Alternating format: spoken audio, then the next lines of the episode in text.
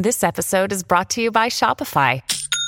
Forget the frustration of picking commerce platforms when you switch your business to Shopify, the global commerce platform that supercharges your selling wherever you sell. With Shopify, you'll harness the same intuitive features, trusted apps, and powerful analytics used by the world's leading brands. Sign up today for your $1 per month trial period at shopify.com slash tech, all lowercase. That's shopify.com slash tech.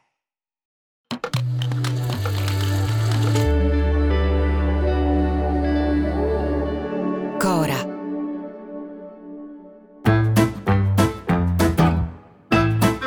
Sono Luca Bizzarri, questo è un podcast di Cora Media e si chiama Non hanno un amico.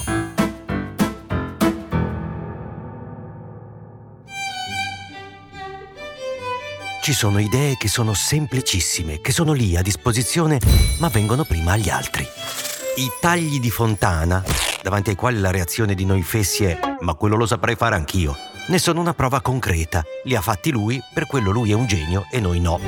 Così l'altro giorno ho letto un bell'articolo di Concita De Gregorio su Repubblica e ho pensato, ma certo è semplice, perché non l'ho pensata io sta roba qui?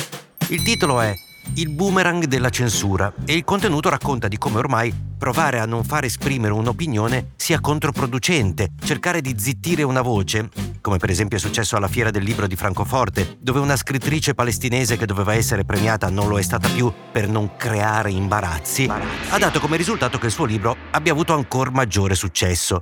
Per andare oltre al concetto di De Gregorio, mi permetto, azzardo che il titolo potrebbe essere La morte della censura perché nel mondo occidentale la censura praticamente non esiste più.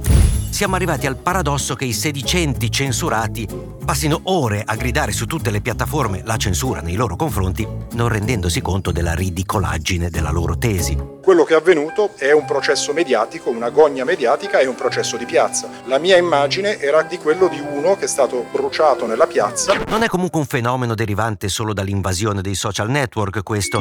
Se al tempo della censura, non so, di Tognazzi e Vianello dalla RAI, che avevano osato perculare il Presidente della Repubblica, ecco, a quei tempi venire zittiti, anche perché c'era solo la RAI, significava starsene un po' fuori dai giochi almeno per un pochino. Io ti ho detto chi ti credi di essere. Io ti ho risposto tutti possono cadere. Tutti possono cadere. E a questo Sottile. punto abbiamo chiuso l'avventura con la RAI. Da Beppe Grillo in poi il giochino si è ribaltato. Dopo la sua censura sanremese, Grillo ha conosciuto una stagione di enormi successi, di teatri stracolmi, di palazzetti dello sport. A un certo momento Martelli ha fatto una delle figure più terribili. Arconato Craxi ha detto, ma senti un po', qua c'è un miliardo e sono tutti socialisti. E ha detto, sì, perché? Ma allora se sono tutti socialisti, a chi rubano? Ormai chiunque sia così poco lungimirante da tentare di cancellare un pensiero ottiene regolarmente il risultato opposto, un rafforzamento del pensiero stesso, una sua più ampia condivisione. Eh, un sindaco che appoggia un pride non fa notizia. Uno che nega la piazza regala al movimento che tenta di contrastare una visibilità ancora maggiore di quella che avrebbe senza quella censura.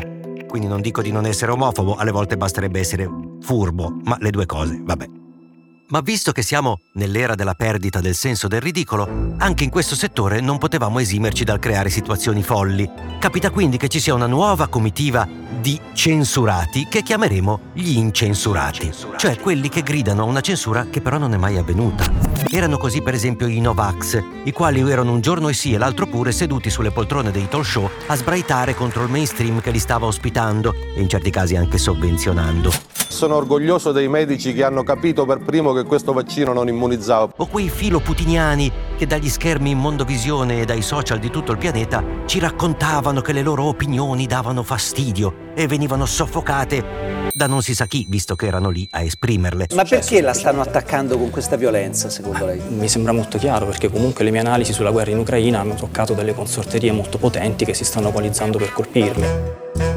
Il campione del mondo degli incensurati è sicuramente il generale Vannacci, che è uno strano caso perché non credo che lui abbia mai frignato alla censura, ma ha avuto attorno a sé giornalisti, intellettuali di destra e non solo, che hanno creato un cordone di difesa eh, di uno che nel frattempo non veniva però attaccato da nessuno e vendeva miliardi di copie di un libro scritto da un ottantenne seduto sulle panchine dei giardinetti che guarda i capelloni suonare la chitarra e dice ma questo qua è proprio il mondo al contrario con questi intorno a gridare nessuno tocchi Vannacci, mentre nessuno lo stava neppure sfiorando se non per pagargli delle royalties. quindi mi andrò a leggere lo scritto del generale e prima di condannare a rogo o chiedere la viura galileiana a qualcuno, è giusto capire di che cosa si sta parlando. Un giorno un mio collega anziano e rancoroso, che aveva avuto un minuscolo momento di gloria per poi tornare in un più consono silenzio tombale, mi disse, sai, non mi chiamano perché do fastidio. E io, che sono una merda, pensai, sì, dai fastidio al pubblico. A domani. Se volete commentare, se avete idee o suggerimenti per nuove chat di WhatsApp o testimonianze di nuove chat di WhatsApp, potete scriverci a nonanunamico@gmail.com o nonanunamico@coramedia.com. Anche per gli insulti, prendiamo anche quelli. Non hanno un amico è un podcast di Cora News prodotto da Cora Media. È scritto da Luca Bizzarri con Ugo Ripamonti. La cura editoriale è di Francesca Milano. La supervisione del suono e della musica è di Luca Micheli. La post-produzione e il montaggio sono di Cosma Castellucci. Il producer è Alex Peverengo. Le fonti dei contributi audio sono indicate nella sinossi.